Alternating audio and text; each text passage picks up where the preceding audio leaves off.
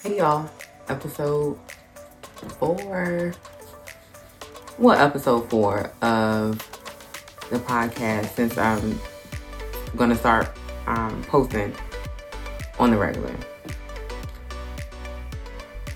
This episode focuses on how to handle your period or your menstrual cycle from someone who has a period and someone who's not a doctor. You must track your period. You need to know how your body reacts to the hormonal changes of the month throughout the month. I highly suggest that you download like a period tracker. Um, you make the day you are bleeding on your physical calendar. You put that up there, or you put those days just, you know, in the calendar in your phone or whatever.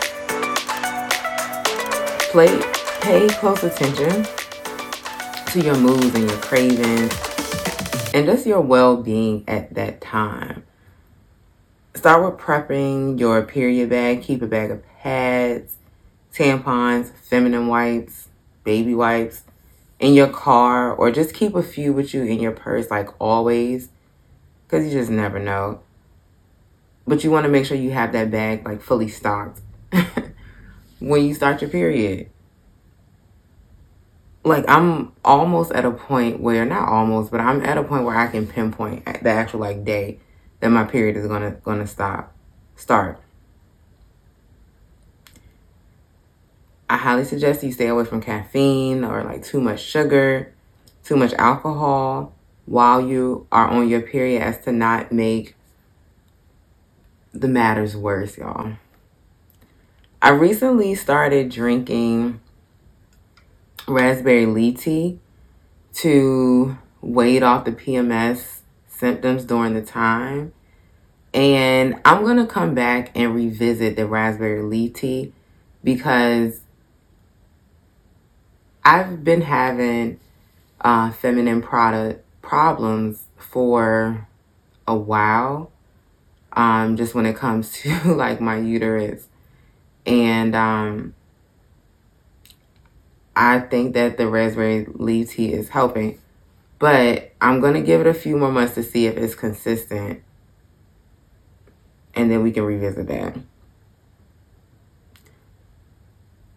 I think you should keep the Midol or the Aleve, the ibuprofen, handy for the pain. If you have if, if you have pain, because everybody doesn't, um, you better take them things um, before you even start feeling the like the the brunt of the pain, take them. Shoot. Um, try stretching stretching to alleviate some of the tension in your back or your, you know, lower abdomen. I know it seems kind of like, oh my gosh, I can't get up and go to the gym. I, I, I just can't. It's too much. But even if it's just stretching in your home, like just doing some yoga to stretch your body. Make sure that you look at your pads or your tampons or your cup to look and see what the color of your blood is saying to you. Um, does it have a very off putting smell?